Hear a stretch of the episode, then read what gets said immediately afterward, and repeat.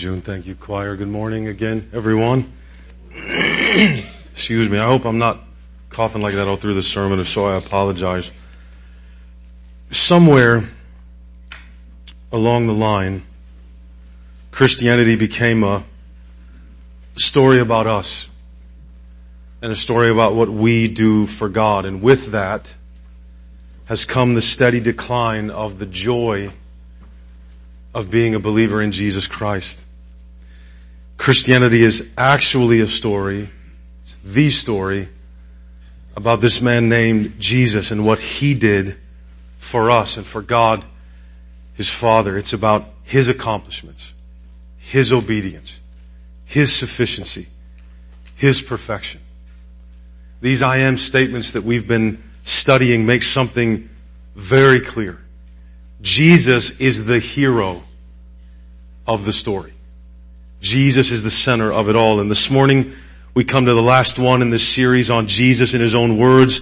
I know it's Palm Sunday and this isn't technically a Palm Sunday text, but it's a Jesus text and Palm Sunday is about Jesus, so ergo, right? It's a Palm Sunday sermon, right?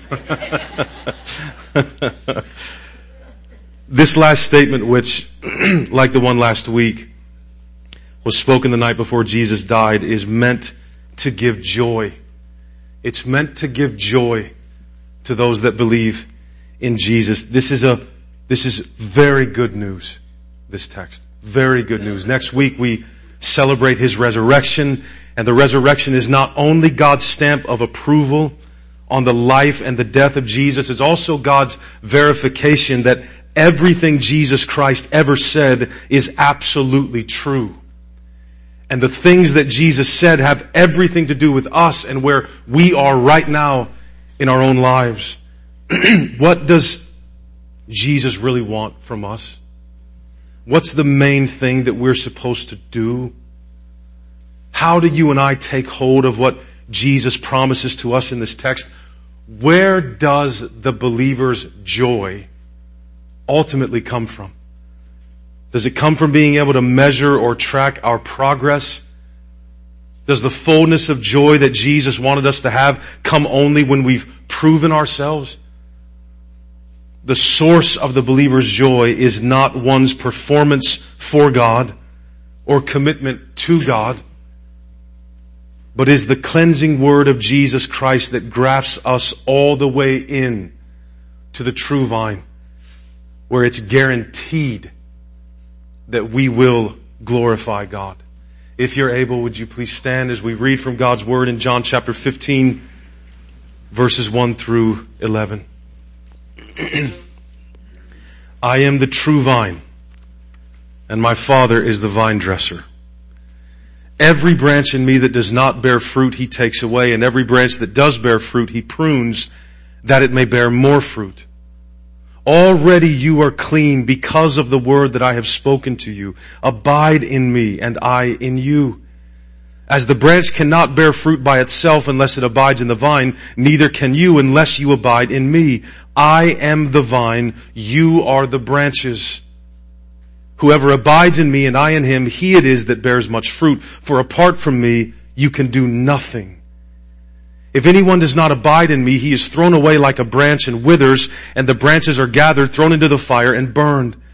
If you abide in me, and my words abide in you, ask whatever you wish, and it will be done for you. By this my Father is glorified, that you bear much fruit, and so prove to be my disciples. As the Father has loved me, so have I loved you. Abide in my love. If you keep my commandments, you will abide in my love, just as I have kept my Father's commandments and abide in his love.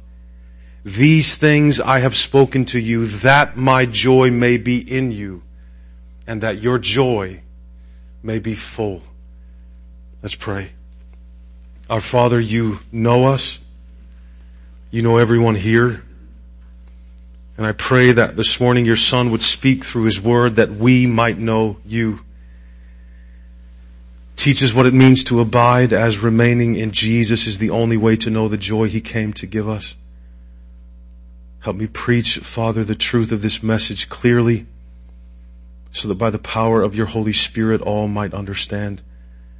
And I ask this in the name of Jesus Christ. Amen. You may be seated. there are two foundations under this text that we have to see before we dive into the explanation. And the first is the I am statement itself from Jesus. It's there twice. Verse 1 and verse 5. This last one, the last I am statement is unique among all of them because Jesus attaches the Father to it. We have Jesus as the vine and the Father as the vine dresser, the person who prunes or trains and cultivates vines. God the Father is a vine dresser. Jesus Christ, His Son, is the vine. That connection between the two of them is crucial for our proper understanding of the text and our own identity here. This statement is not one Jesus uses just for the sake of a good metaphor. When Jesus reveals that He is the true vine, you see Him make that distinction here. I am the true vine. In other words, there's a false vine out there somewhere. Jesus is the true vine. When he says this, he's saying something that has historical significance for salvation. In the Old Testament, the vine was a symbol for the nation of Israel. God's old covenant people. In Isaiah 5, God described Israel as his vineyard, but as one that failed to bear the proper fruit. It was an indictment when he called them that. In Jeremiah 2, Israel was described as a degenerate and a wild vine. In the Old Testament, when Israel is referred to as the vine, it's, it's to call out its failure to produce good fruit for God and to call out the threat of God's judgment because of that, because they didn't bear fruit. Again, God, it turns out in John 15, is a vine dresser. He means to have a fruit bearing vine, and there wasn't one. So even though Israel had the law to guide it, she did not bear fruit that was pleasing to God. In fact, in Psalm 80, we hear the prayer for a son to come out of this vineyard of Israel that would be able to bear fruit that is pleasing to God. So when Jesus calls himself the true vine, who is also the son of the vine dresser, it's a biblically loaded statement. He is the fulfillment of scripture here. He's the one to whom Israel, as a son of God, was pointing to all along. He's the one they longed for. He's the one that produces good fruit. In John's gospel, by the time you get to John 15, Jesus has already superseded the temple. He superseded all the Jewish feasts and Moses, all the various holy sites, and now Jesus supersedes Israel as the place where God's people will dwell. He is where God's people reside because He is the true vine. So everything we read here has its foundation in the fact that whoever then is actually in Jesus will bear fruit because Jesus is the true vine. So just as the entire ethnic race of Israel sprang out of the patriarch Jacob and failed to bear fruit, the new covenant people of God, both Jew and Gentile, are the branches that grow out of the true vine and actually bear fruit. They are connected to Him. That's the ministry in the broader context of the Holy Spirit in John 14 to 16, dwelling inside every branch that is on this vine. That was not the case of the members of the Old Covenant. Jesus did something no one else had ever done or could ever do for God, perfectly bear all the fruit that was pleasing to Him. So that's the first foundation in this text here, the sufficiency and uniqueness of Jesus as the one and only true vine. The second foundation is the application of the metaphor itself. How are we meant to understand Jesus' words here? Beloved, context is everything when we read the Bible. It's, it's, in real estate, it's location, location, location. In the Bible, it is context, context, context. If we use this text then to try to explain things it's not talking about, as in whether or not a person can lose his or her salvation, again, we're asking too much of the metaphor. Nowhere is that the point of this text. That's a trap. Those kinds of things are a trap that we tend to fall into because we focus on systematic theology. In other words, we create these categories, these systems in scripture. We impose them on the text as though we know what God wanted to prioritize, right? It would be like me writing a love letter to my wife and, and somebody getting it and saying, now this is what he wanted to emphasize. This is what matters the most to him. This is what he wanted to do. When in reality you couldn't know that. We try to squeeze every text into certain categories as though that's like a task we have to perform when we're the ones that created the categories. And it's not that they're all wrong. That's not my point. There is, I understand the need for systematizing and understanding themes. I, I, I get all that. But I'm saying we, we do need to approach the text with humility when we're the ones that have decided these are the categories. I hope that makes sense. The purpose of this metaphor here of vine and vine dresser, branches and fruit, is not to settle the dispute about whether people can lose their salvation. One of its main points is to say, as a statement of fact, that there is no such thing as a Christian who never bears fruit. But even that is a statement about the quality of the true vine. It's not a statement about the work ultimately of the branches. There's no command here to bear fruit. The command is elsewhere and we'll get to it. Jesus' point here is not about who is in and who is out. His point here is that He is the true vine. That's the foundation of this text. And because Jesus is the true vine, fruitfulness will now be true for every member of the covenant community. Every branch, every believer, without exception because that was not true of the false vine. That was not true of the old covenant community when Jesus was not the vine. This is a statement about what Jesus does as the vine, much more than it's a statement about what the branches need to be doing. He's revealing himself to us. Remember, Jesus is revealing himself to us through these I am statements. They aren't statements ultimately about what we do. They're statements about who He is and what He does. Notice in the text, the alternative to a fruitful branch is a dead branch. Right? And no branch that is in Jesus as the vine could ever be dead or he wouldn't be a good vine. If there's a true branch, it's pruned. It's not cut off. So if there was a question here, it would be an identity issue. It would be whether or not a branch was ever actually in the vine. Not if it's, if, it, are, are there vines that don't, you know, could you not bear fruit but still be on the vine? Now there were ethnic branches in Jesus in verse 2 that never bore fruit by virtue of the fact that Jesus, the true vine, is an Israelite. Right? So the branches in Jesus in verse 2 that never bore fruit were ethnic Israelite branches because Jesus is also an Israelite and he's the true vine. So ethnically speaking, there were branches in him that never bore fruit. They are taken away. They aren't, that's not loser Christians that get taken away. These are ethnic members of a vine that did not bear fruit for God. Not, of course, and again, that doesn't include every Israelite. It's speaking of them as a covenant community. And those non-fruit bearing branches, they do get taken away. But the branches that are in Jesus by grace through faith, as we see in verses 4 through 10, they never get thrown away. They get pruned back so that they keep producing fruit. So, there are two foundations here the complete sufficiency and utter uniqueness of Jesus as the true vine and what he can accomplish because he is that and the purpose of the metaphor.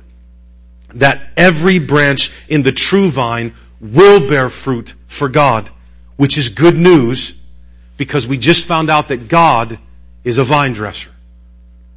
Now, we will help ourselves a great deal in understanding the implications of all that Jesus is saying here by identifying the point of him saying all of it. That can help us navigate and say, okay, that was his point and that comes down in verse 11. That's the point of all this. Jesus says these things so that their joy would be full. Not so we could question and doubt and evaluate and be afraid. That is not the point of the text. The point of the text is our joy, beloved. What Jesus says here is meant to bring joy to his people, not fear. The fact that Jesus is the true vine who guarantees that his branches will bear fruit is a source of joy for us, church. Believer, whether or not you will ever bear fruit for God is a question of what vine you're attached to. It's not a question of your skill or your ability or your talent or your pedigree or your dedication level or your track record. Nothing worldly or fleshly is the source of our usefulness to the body of Christ. Nothing. This text identifies a rhythm. It does, a rhythm in which we're meant to live, a rhythm of abiding and bearing fruit, resting and working. We abide in Jesus Christ and His unfailing love for us, and from there we live and bear fruit. Believers work from rest. We do not rest from work. Life for us is rest. Fruit bearing results from resting. Fruit bearing results from abiding, not from working. The Spirit is doing the production, beloved, not us. Not us, but many of us live backwards. We live out of rhythm. It's go, go, go, go, go. And God bless what I'm doing as I go. Go, go, go, go, go. Work, work, work, work, work. Please help me, right? Please bless this.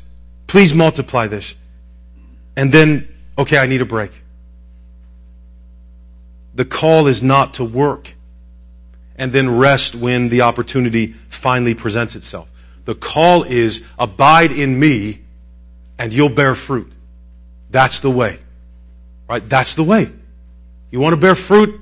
Abide in me. Notice this isn't a text about spiritual growth. You see that. that. That's not what it is. Because spiritual growth is not the same thing as bearing fruit. Sometimes we mistake spiritual growth for the fruit itself, but we have to grow before we can bear fruit in this metaphor. Right? Grapevines are pruned back and forced not to bear fruit. Sometimes for two or three years so that their root systems can get established. Growth has to happen before fruit can be produced. In the first century when Jesus lived, to grow grapes, a vine would be cultivated, planted, left to grow for three years before being allowed to bear fruit. And every time it tried to produce a bunch of grapes, it would be cut back. Then after the third year, the grapes would be allowed to grow on their own when the branch was strong enough to bear the weight of the grapes. Then after the harvest, they were pruned back again to rest and get nourished before the growing season started again. You, you, you see that in the life of Jesus even. He would go out, he would pull back. He would go out, he would pull back. That design is given to us for our faith according to this text. That's why it works that way with grapes. Isn't God amazing? It's to understand how we're meant to live. This is for our joy. God is telling us something here for our joy. Abide in Christ. Remain. Stay right there. That's all it means to abide. Right? That's all it means to abide. Stay where you are. Don't move from believing the beautiful truth of His love for us in the gospel. Stay right there. Jesus is the source. He is the vine. We are the branches. From this, out of that, then we will bear fruit. We work. God prunes us. Now, that may be painful. When God is pruning a person or pruning a church, it can be painful. It might last longer than we think it should. It may be in the form of difficulty or transition or suffering. All that can be pruning. But in that we are growing. We are not dying when that's happening. We're growing. We aren't withering. Again, the hands of the vine dresser are closest to the branch when he is pruning it we start to struggle and we start fighting it when we're getting pruned. God, I, I, this, This can't be coming from you. I must have done something wrong. I must be doing something wrong. That's why things are getting difficult for me. Maybe that's why I'm being pruned. So we come up with all these ways to get around it and reject it. I, I declare this problem is over in the name of Jesus. Oh, okay. All right. Okay. That's, that's fine. That's fine. When God is pruning us, He is cutting us back so that we get close to the vine again. So that we get close to Jesus because that's where we belong. That is where we will glorify Him. This is His rhythm for us. Abide and bear fruit. Abide and bear fruit. Jesus describes bearing fruit in this text as what branches just do when they're connected to the true vine. You notice that? They don't bear fruit by working to press out a grape. They bear fruit by being connected to the vine. Bearing fruit is what comes naturally for the believer as we are abiding in Christ. It is not the result of frantic work and effort. So beloved, if we aren't bearing fruit, it is not a work problem. It's not a deficiency of activity. It's an abiding problem. It's a deficiency of being close to Jesus. We can actually cloud out the truth of what Jesus has already done for us in the gospel with our activity and our striving and our busyness, which by the way, if we're just packing on and packing on, if we were a literal branch, that would mean we were too overgrown to support a single grape, let alone a whole bunch. But what do we do when we feel like we aren't close to Jesus? What do we do? We assume it's a work problem. We assume it's a commitment problem, a time problem. I gotta get more committed. No, no, no. Jesus is not your employer. Jesus is your husband, believer. Right? He's our husband. There's a relationship here. Work will need to be done. But work is never a cure for spiritual despair. The, the, the cure is always to dive deeper into the truth of the gospel. Don't mistake this feeling of satisfaction you get from an accomplished task as abiding in the vine. Right? People can feel that with no thought for God whatsoever when they work and finish something and they feel good about it because they did something. The gospel is not that. That's not completed tasks, feeling good because I did something. That's not where the comfort comes from when we're talking about the gospel. No. Don't cure your soul with work. Abide. It's so counterintuitive. It's so counterintuitive. And Jesus talked like this his entire earthly ministry. I don't want what you have. I'm going to satisfy my Father. I'm going to offer up to my Father what He requires. You need to grab onto the hems of my garment and hang on. That's the ministry of Jesus. We won't stay healthy in our souls if we live outside that rhythm outside the design of abiding because Jesus is the vine. We are the branches. That's how this is set up. That means we are not the producers. We are the product, beloved. There are certain realities for branches if Jesus Christ is the vine on which they're growing. Don't turn this text into something about us. That's, that's what we do. That's our disease. This is about the quality and power and sufficiency of the true vine, Jesus Christ. This is a statement from Jesus that God's covenant people will absolutely bear fruit for God, the vine dresser. So the response from us needs to be to the text, okay, let's get close to Jesus then. Let's abide. Now, if you've come to define yourself or your commitment to God by your activity for Him, then abiding and resting will not sound like the gifts that they are. Abiding will ironically be very unrestful for you if you think God needs you to work for Him and that's how you kind of prove, yes, you're saved by grace, but you need to earn your keep. You need to prove that it wasn't a bad investment on His part. Do you imagine if a marriage was set up that way? Beloved, God already has a fruitful vine. We aren't it. We're branches on it. He may need to prune us back or prune back our assumption that if we aren't busy, we aren't faithful. Right? That if we aren't so stacked up with tasks we don't barely have time to breathe, then we must be slacking in our commitment to Christ.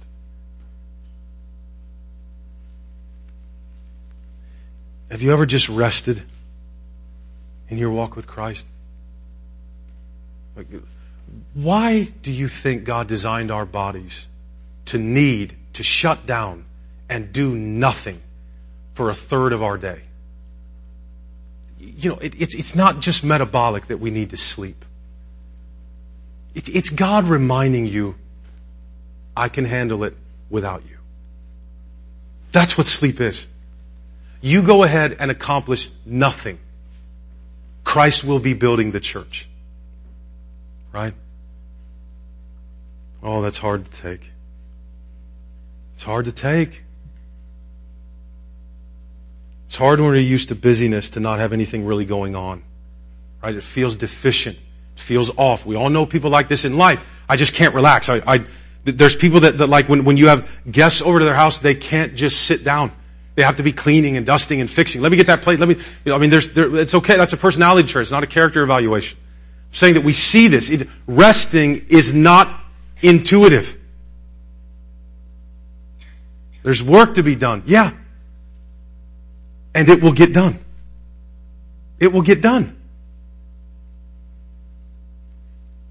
I think it's dangerous when we don't know any way to have a quality relationship with Jesus unless we're doing things. Because that doesn't jive with my yoke is easy and my burden is light. Somebody said that somewhere. Right? I wonder if it was the true vine that said that. Beloved, come unto me, all you who are weary and heavy laden, and I will give you rest. Is that what your life as a believer feels like? Again, that doesn't mean there aren't things to be done.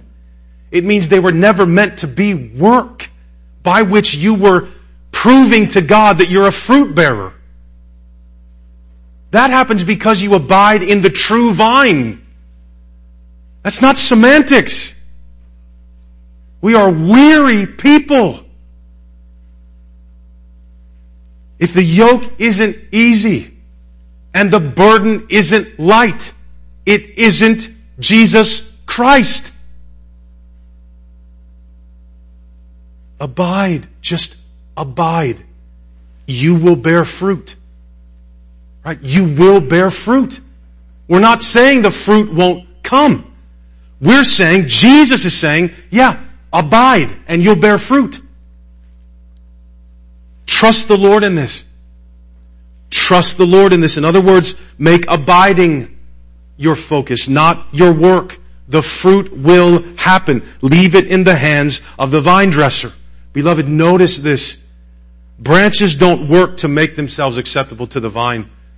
In verse 3, already you are clean because of the word that I have spoken to you. Oh man, do you hear that text and the implications of Jesus saying that already you are clean because of the word that I have spoken to you. That's what the gospel does cleanses us, grafts us into the vine. We aren't going to infect it. We aren't going to bring it down. We aren't going to be a gap in what Jesus Christ wants to accomplish. The call from Jesus here is, I have saved you. I have cleansed you. Now stay. Stay right there. Stay in that lane. Keep believing. I'll make you fruitful. I'll take care of that. Focus on abiding, not on bearing fruit. It, it will be backwards. Focus on abiding. We need to know who we are and we are not the vine. in verse 5 in verse 1. Jesus is the vine. Our identity is branch. If we detach ourselves from Jesus, if we're not abiding, we can accomplish nothing. Which means what is considered fruit is decided by the vine dresser, not by us.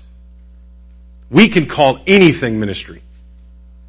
Anything. We, we can call anything fruit and feel very pleased, but we aren't the vine dresser. Branches don't walk around, you know, grape bushels deciding whether or not one is a quality branch. Right? That's not what branches do. There's a vine dresser who wanders all around the vine, does all the work.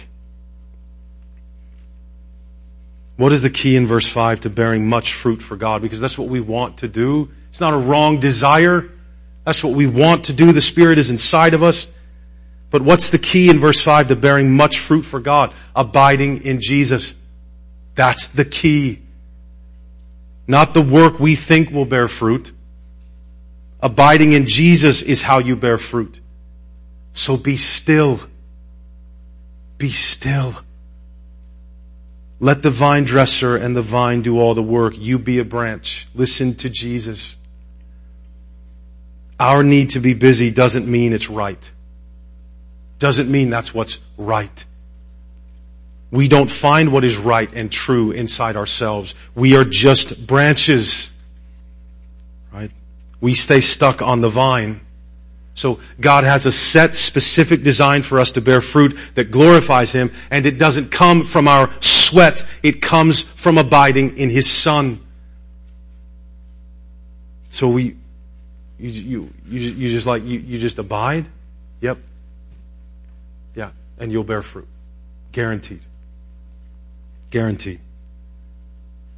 Now, this whole being a Christian thing might actually take some faith instead of work.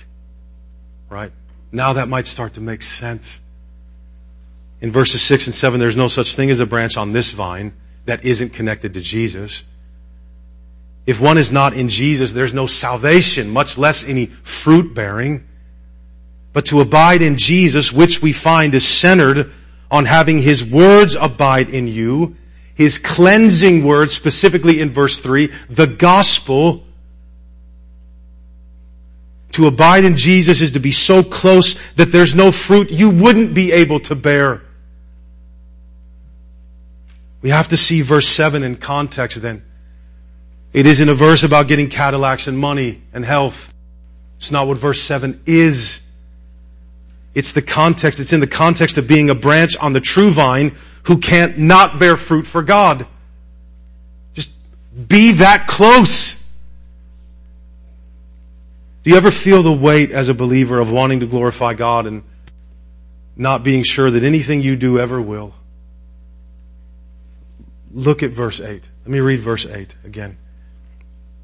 By this my Father is glorified that you bear much fruit and so prove to be my disciples. Now, if verses 1 through 7 are true, that's not a challenge.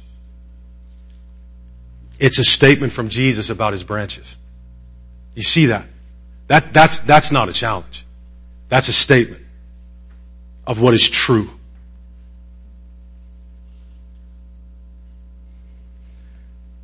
How do you, the Father who is the vine dresser, will finally be glorified by his covenant people.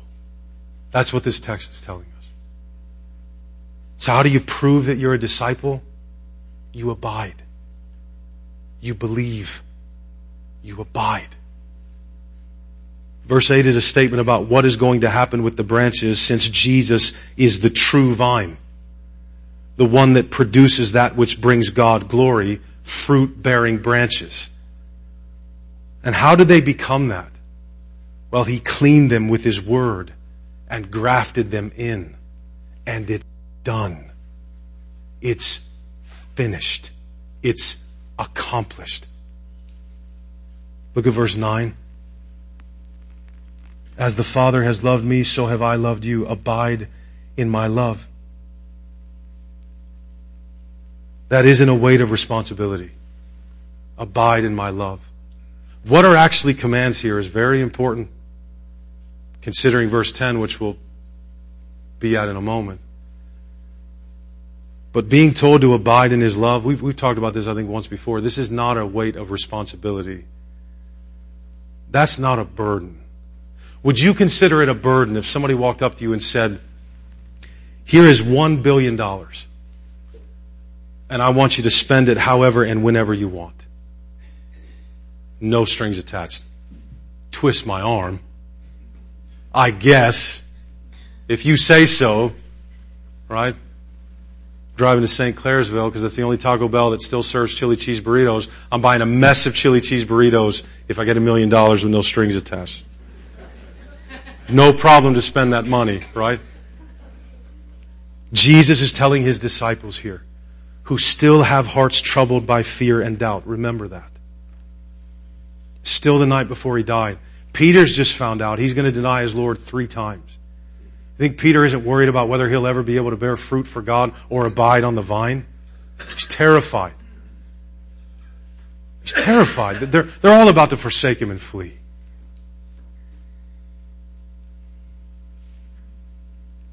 Jesus is telling them in the midst of their troubled hearts and fear and guilt over things they haven't even done yet. Do you realize how much I love you? Is the night before he died. Do you guys even realize, Jesus is saying, how much I love you? I love you like the Father loves me. And He really loves me. Because I do everything He says and I transfer it all to you that you become a people that bring Him glory. You are irrevocably loved. Live in that. Abide in that. You 21st century disciples. You abide in that love. You take it to the bank. Soak in it. Just soak in it. That's what we need to do, beloved. As you read verse 10, then, even verse 10 has to be read in context, doesn't it? If you keep my commandments, you will abide in my love, just as I have kept my Father's commandments and abide in his love. Wait a minute. Wait a minute. Is Jesus now contradicting everywhere else that he and the Bible have taught? that you can't earn God's love by your works? Is he contradicting that? Because that would be one way to read the verse. And that's how we usually read the verse. Like this is a conditional statement with a warning. It's not. It's not. Is Jesus now saying, if you keep my commandments, you'll abide in my love? That sounds like a threat. Like, like the implication is, if you don't, keep my commandments, you won't abide in the Father's love. Beloved, what are the commands in verses 1 through 11? Abide in me. Abide in my love. In verse 10 is a command to believe the word he has spoken that has already made us clean. Verse 3. Words matter. Abide in me and you'll abide in love. This is why we, we can take Jesus seriously when he tells us in his word, my commandments are not burdensome. How are they not burdensome? Because they're not how you get cleansed. They're not saving you. Your obedience to them does not save you. This is a command to abide where Jesus has grafted you into himself because there you are loved with a perfectly redeeming, sanctifying, keeping, cleansing, unending love. Beloved, that's an invitation to do what he just said. Abide in his love. Abide in him.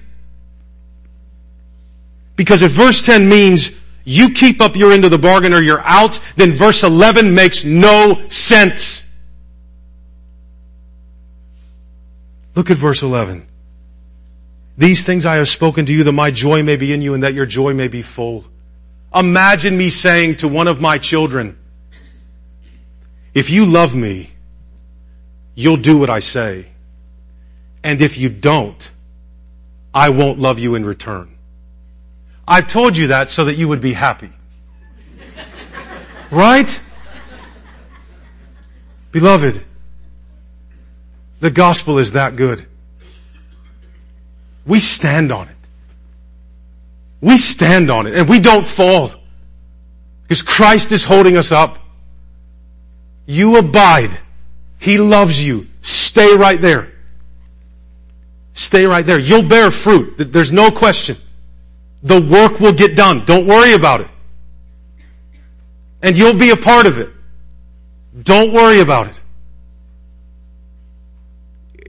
Look, it's hard enough just to believe. And, and, and we're trying to fix that by working. Like if I get more committed, my belief will go up. If, if that's how your personality works, that, that could be the case, I, I guess, but for most of us, I think we, we, over the years, you, you just get worn down. Like you just get worn down because there are always problems popping up and things that need to be done. And it, like at some point you would think we would question our long-standing belief that you need to get more committed. No. Jesus is committed. Abide in Him, the work will get done. And something else will happen if we abide in Him. We'll start to realize what is worthwhile work and what isn't.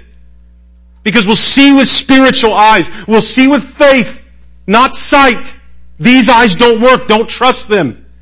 Don't trust them. Not everything that looks like a need is a need. And we're only going to know the difference the closer we are to Christ. This is good news. This is, this is only a burden if you love to justify yourself by your work. That's the only way this is a burden. And I don't, I, I'm not being mean to you if you're like that. I want you to be free from that. I want you to, I want to be free from that. I want you to be free from that. Like Jesus did this amazing thing 2,000 years ago and we're all still trying to contribute. Just let it be. Just let it be.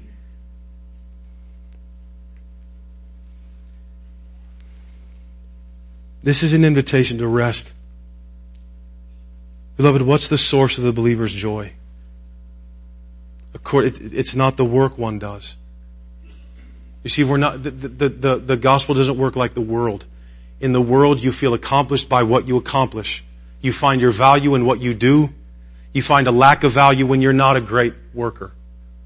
Right? When you can't produce how other people can produce, you, you feel like you've lost value. I read an article this last week that was heartbreaking uh, about a girl, Kate Catlin, I believe was her name. I might be wrong on that. But she was an Olympic cyclist, an Olympic medalist in the 2016 games. She committed suicide a few months back. Her family found in her things this code that she lived by they didn't even know about that, that, that clearly stated that if she didn't become a gold medalist cycler, if she didn't become an excellent, I think she was uh, uh, some type of analyst or, or, or program, if she didn't become excellent at that, then she, she refused, she written down in her code, in her little diary, that she will never be in a relationship because that will take away from her ability to accomplish. She'll have to focus on love and caring for that person, and that would weigh her down. She's 23 years old. She killed herself.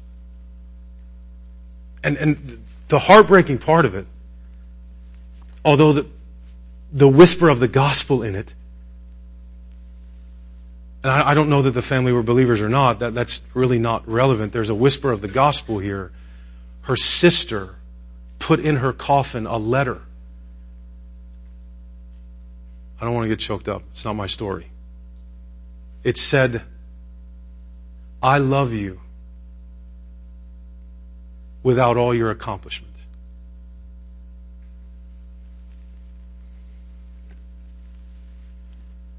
That is what it always has been, is, and will be forever that Jesus Christ, the Son of God, says to you and I, little sheep and little branches all. He loves us without our accomplishments. How can it be? Ever wonder why churches sing when they get together? That's why. There's a song. What is the source of the believer's joy? Not the work one does, not the performance, not the busyness, not the level of commitment. The source of the believer's joy is the once for all cleansing word of the vine through which the keeping love of God makes us fruitful that we might glorify Him. My joy comes from the fact that God provides in His Son everything He requires from me in order for me to be saved and kept forever.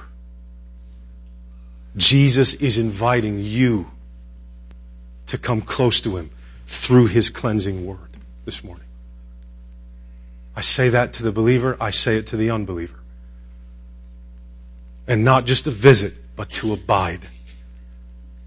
That is what the Holy Spirit is doing in us. If you look down in that chapter in verse 26, but when the helper comes, whom I will send to you from the Father, the Spirit of truth, who proceeds from the Father, he will bear witness about me.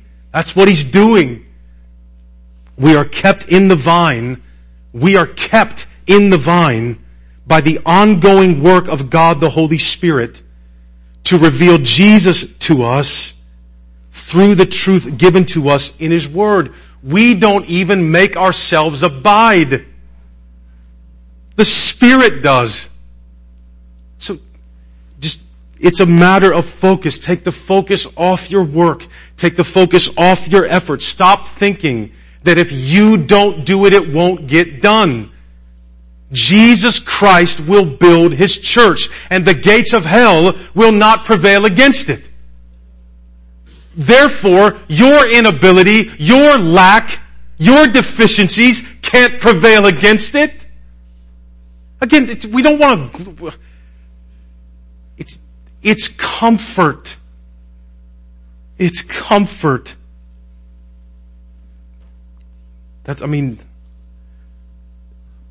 we, we need to put our focus on Christ. We need to be consumed with abiding, not with bearing fruit. One will happen if the other is present.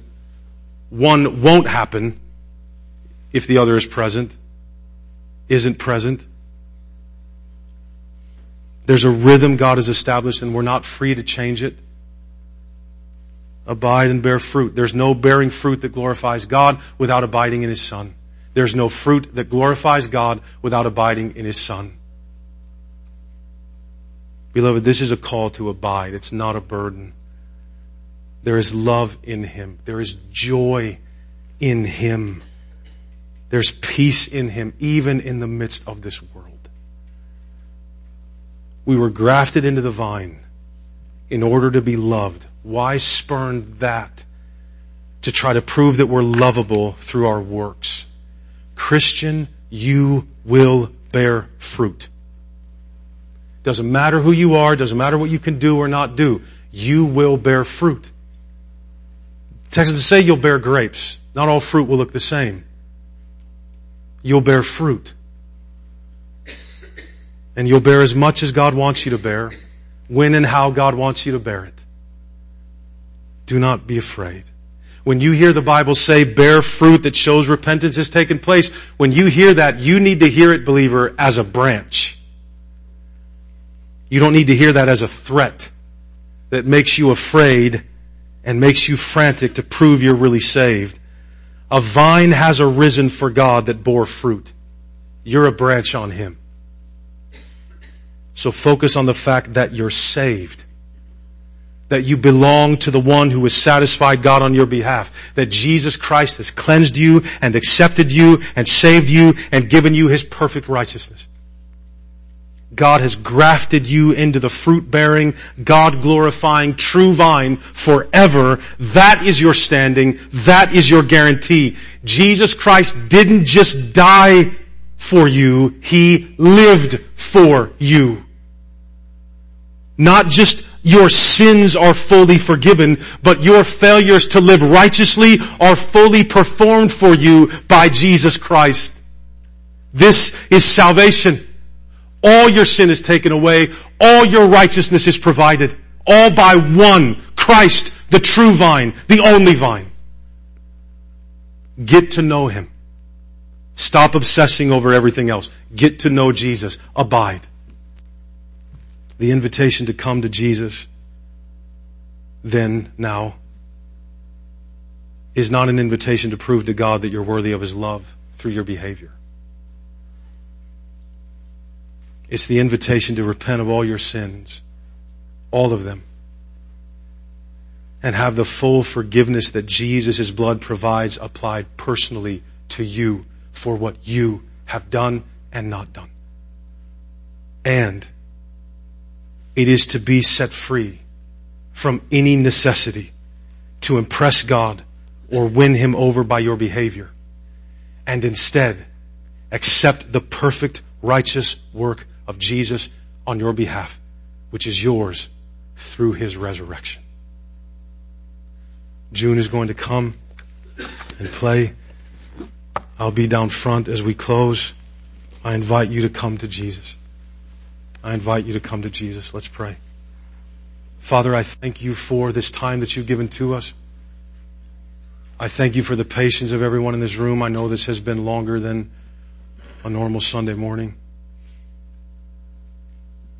But God, I pray that your Son will now write on every heart the truth of the word that cleanses and grafts us in and keeps us and secures us. Lord, we've been called to abide in your love. May that be our hope and our prayer and our salvation. I ask this in the name of Jesus Christ, the true vine. Amen.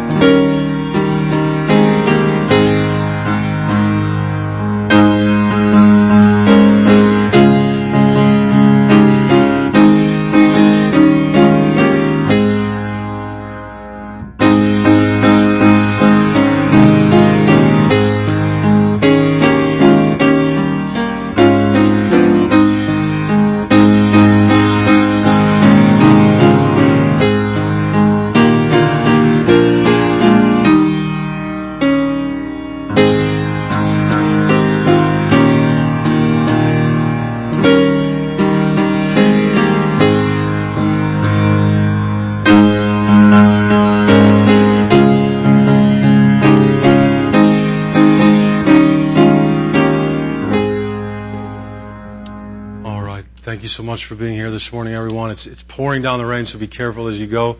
Driving, let's pray and we'll be dismissed. Father, we praise you for this time you've given to us. We praise you for the person and the work of your perfect Son, the Lord Jesus Christ. And in his name we pray. Amen.